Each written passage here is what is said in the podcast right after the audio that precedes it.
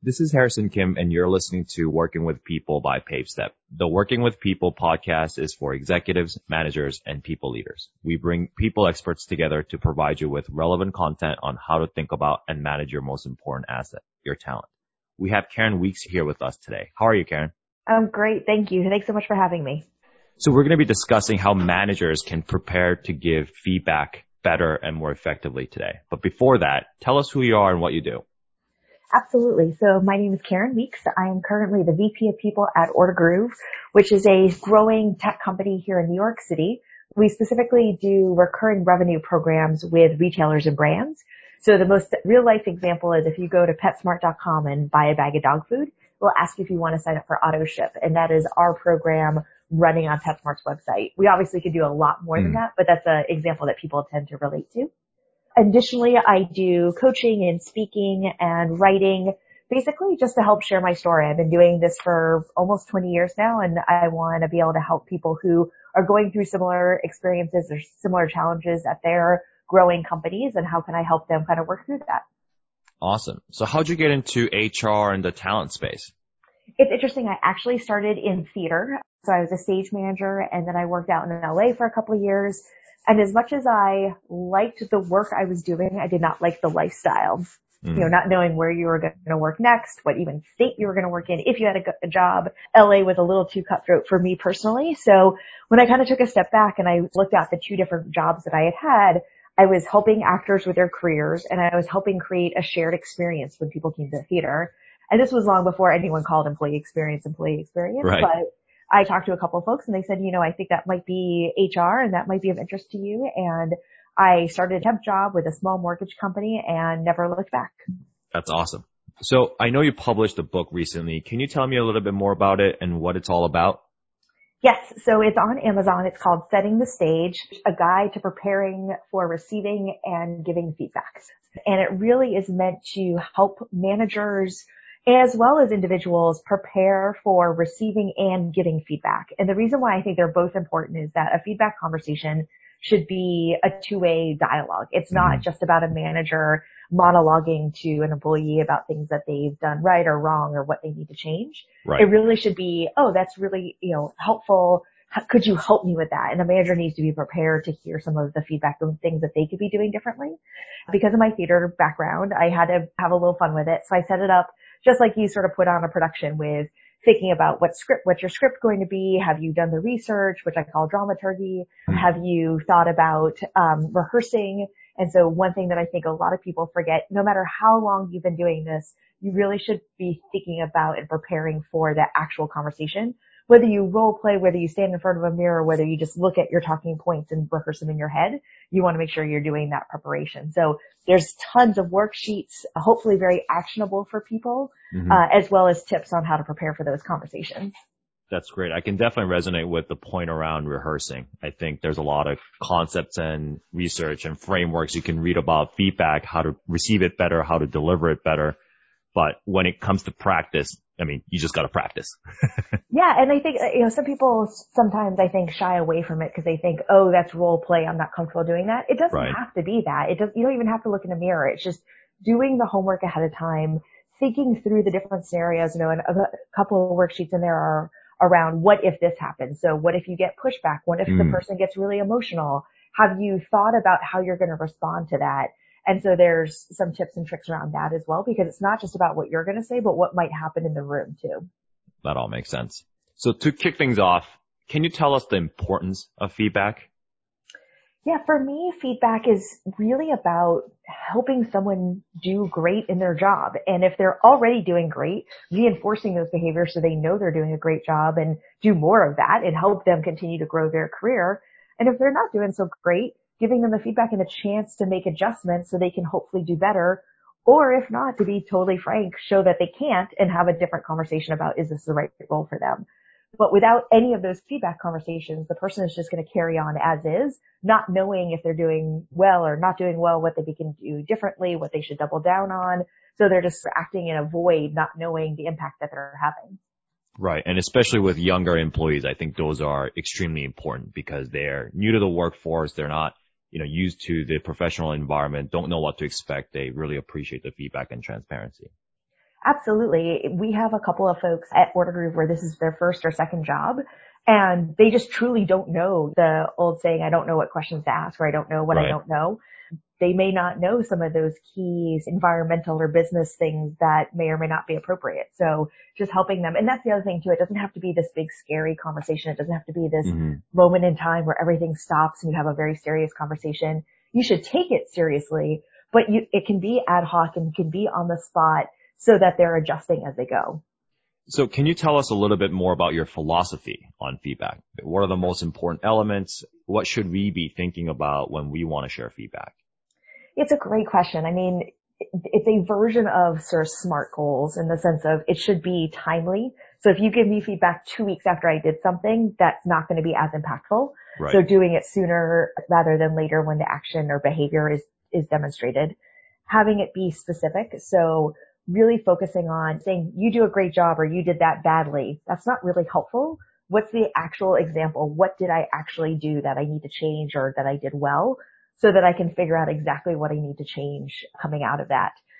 I believe feedback and any conversation between a manager and an employee should be a partnership.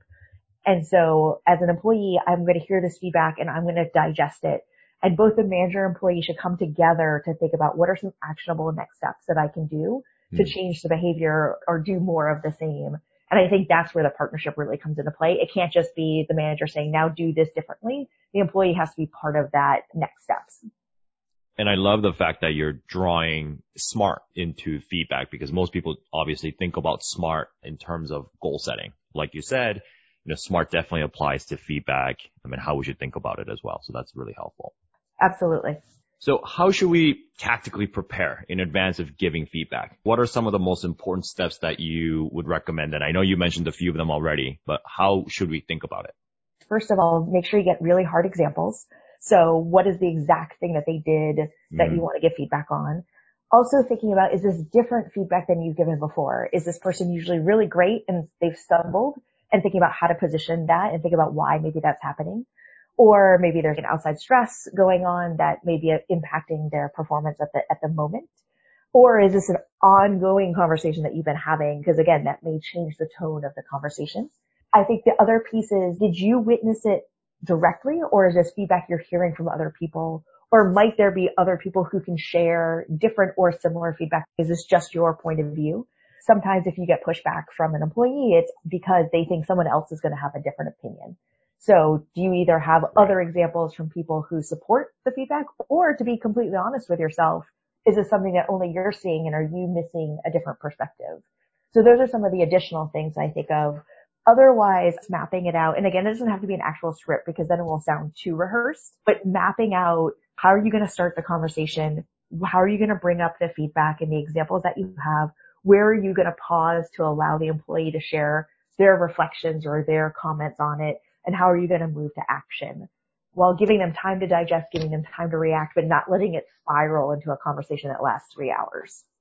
That makes a lot of sense. And on one of the points that you made, when you're a manager and another employee comes to you and says, hey, your direct report did X, Y, and Z, could you please relay this message to him or her? And I'm sure managers get that all the time because a lot of employees are not used to sharing feedback directly with the person who's in question at this point. So for managers, what kind of tips do you have for them in that scenario?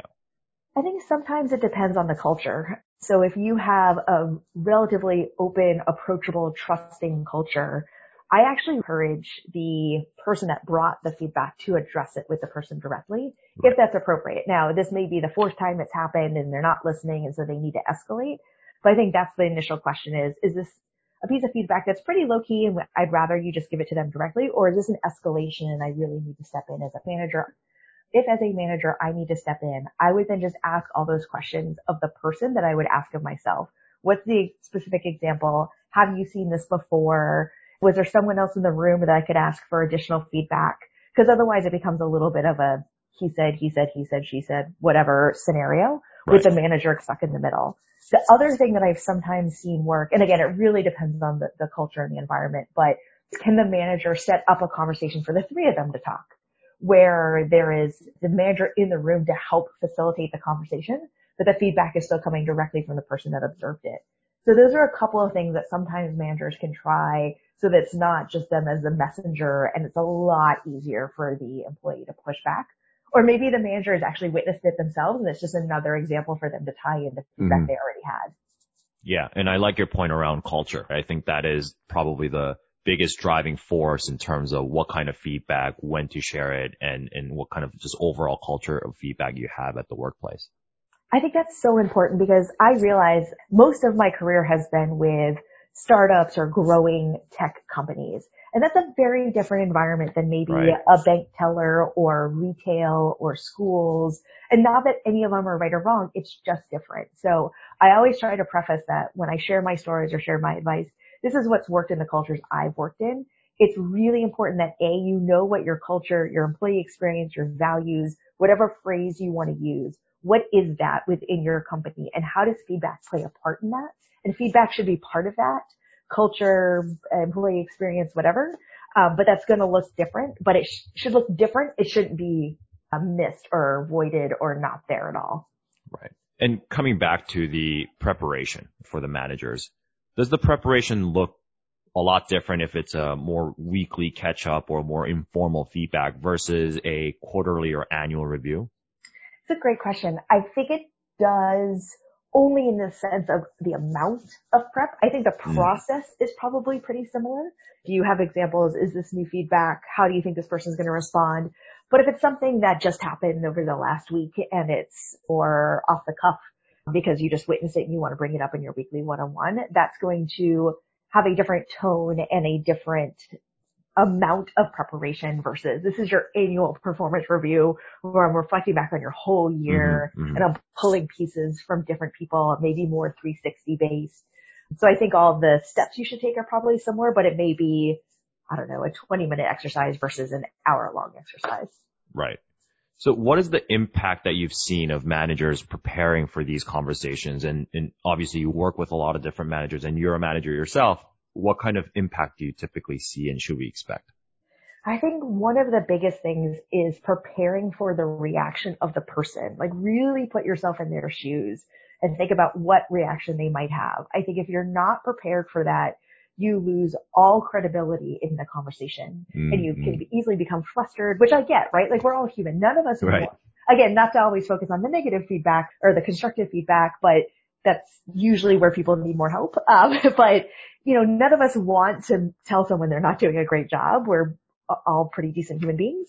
But I think if you go in unprepared, you are then unprepared for the response back. And either the employee can take over the conversation very easily and you've lost credibility that this is actual feedback they need to hear and take action on. Or you get flustered and you go, oh, I'm sorry, it's not that big a deal. When in fact it actually was a big deal and they need to change their behavior. And I think that that is some of the hardest conversations I've either prepped managers for or been a witness to is that lack of knowing that they've got their ducks in a row, stay firm. It doesn't mean you have to be harsh and cold about it. You should still be a human. And I know this is hard to hear. I'm sure that maybe this wasn't what you were expecting, but I want to be honest with you. I respect you as a employee and I want you to be great. And that's why I wanted to share this feedback. I'm in this with you. Let's figure out a path forward. Those are all very nice things you can say in the moment that are hopefully authentic, but don't take away from the credibility of the feedback that you have or let the conversation spiral out of control. And that obviously becomes much easier when you're talking about things much more specific and action-based and objective, like you were talking about with SMART goals. Yeah, if it's the least bit of gray is where, and again, on the employee side, they're human as well, and they don't want to hear that they're not doing a great job. So every little bit of gray, it just allows them to swoop in and share a different perspective that, in their mind, may be very true. But at the end of the day, this is the goal we're trying to hit, and if the goal wasn't hit, then let's talk about the facts around that. I think the other thing is also recognizing when to shut down a conversation. So whether it's because there's someone gets really defensive or angry or emotional, that conversation just needs to pause because you're not going to get anywhere in that room. So recognizing when it's good to have a little bit of back and forth, but when there's also a moment to say, hey, either this is where I've gotten to, I appreciate you disagree, but we have to find a way to move forward. Or if someone's really emotional, I understand this was really hard for you. do you want to take a little bit of time? Let's take a break. We can come back tomorrow. We can come back later, whatever. Because otherwise, like I said, you can get stuck in that room for hours, and that's not healthy for anybody. Right. And one of the things that we tell people is if you're on the receiving end and you're getting really emotional and you can't listen to the feedback to really understand, we recommend that they just say, hey, I appreciate the feedback. I'm getting a little bit heated up right now. Could we come back to this later? Because I think that's a very mature and fair thing to say, right? Absolutely. And again, we're all human. Like, it's totally okay if that happens. To recognize that within yourself, I think it's a great point that if the employee can actually own part of that, that makes the whole thing go better. On that point, on the other side, how should we prepare in advance of receiving feedback? What are some of the most important elements and steps? I think one thing that I try to call out for folks is that what are some triggers that you may have, whether that's because maybe I am super analytical and the person giving me the feedback may not be as analytical, to be able to be prepared for follow-up questions to help me digest the information. So, or maybe I am someone who is really trying to get promoted and I'm just so frustrated that I'm not getting promoted at the moment. How can I help ask questions back to better understand what really are the milestones that I need to hit? So I think as a receiver of feedback, asking a lot of questions, knowing what my personal triggers are, whether that's my DISC and MBTI personality style, whether that is things that are happening in my life that are really important to me that might change my reaction to something. Always, as much as possible, hopefully, first of all, this is assuming you have trust with your manager. If you don't have a good relationship with your manager, it's all different. That's a whole other conversation. But assuming you have trust, try to remember that feedback is about making sure that you are set up for success. And so if your manager is giving you feedback, it's because they want you to be successful and want to help you get to that better place or build upon the things that you're doing really well and be able to really promote that about you. So it's hard because our work is personal and it's what we do. It's literally our livelihood, but it's also stuff that we probably care about. And so to hear that if something didn't go well, that's going to, probably hurt us a little bit, but recognize that that's the initial reaction and then get focused on, okay, so what can I be doing differently? Because we all have the same goal, which is to help me be successful. Yeah, that makes a lot of sense. So we've been talking about a typical feedback scenario where a manager sits down with an employee and gives him or her feedback. What about upward feedback? Employees giving feedback to their senior employees or managers. How should they prepare for that? What are some of the things that we should be thinking about? So I think this is actually a great place where, again, that partnership comes into play. I always encourage managers that as part of every feedback conversation that they're giving, they also ask for feedback. What can I be doing differently to help you in this situation? Is there something that you need me to do? Because it just opens the door to show that you are open to feedback as well. Anytime you end a one-on-one, even if like feedback isn't specifically included in the one-on-one, just ending your one-on-one with, well, what can I be doing differently to help you? What else could I be doing? Is there any feedback you have for me? Because that way, if you have that constant dialogue of feedback in both directions, when someone actually has feedback to give you, you have set the tone that you want feedback, that you as a manager are vulnerable and have humility and want to grow as well. So that way, the tone is already set. Otherwise, I think if those steps haven't been taken, and this is sort of the first time you have to give feedback to your manager, honestly, asking them. So I think one of the biggest things I've seen people do that is not good is as the manager is like walking out the door or like onto the elevator, like, wait, I have something I need to tell you. That's not the time. So, asking the manager, do you have 15 minutes to chat later today? I wanted to share something I observed. Are you okay if I share this feedback? To sort of set the tone and get the permission. Most of the time people will say yes. It's rare. Again, at least where I've worked, it's rare for someone to say, no, I don't want that. Now in the room, if they're open to it, that's a different conversation, but they're at least open to having the conversation. And so asking those questions or setting that tone or asking for that time up front versus just surprising them in the moment can help too. So that makes sense.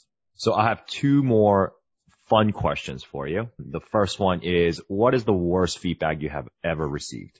Oh, so personally, the worst feedback I ever received was we were sitting down to talk about the impact the work I was doing, which is a brand new role, was doing, and the person said, I don't know what I'm doing either, but this isn't working, so we have to figure it out. I was like, well, that's interesting, because if I'm not doing a good job and you don't know what we're supposed to be doing, how the heck do we ever fix this? Right.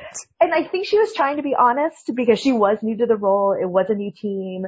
I felt more lost than ever. And I was already concerned that I wasn't doing a good job. So now I really didn't know how we were going to get better if she didn't know what she was doing either.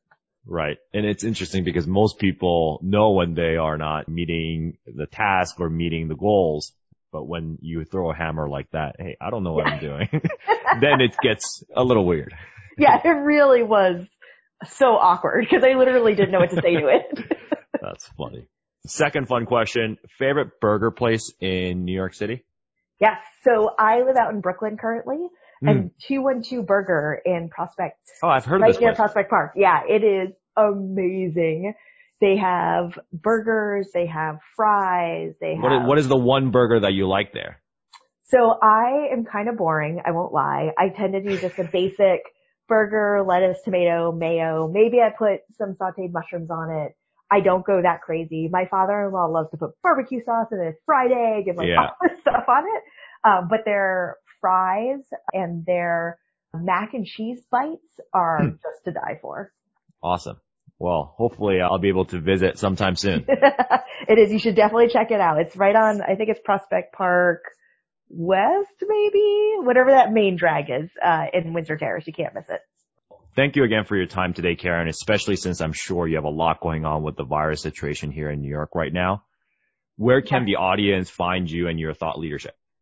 Yeah, so I tend to really push most things on LinkedIn. So it's just Karen D. Weeks on LinkedIn.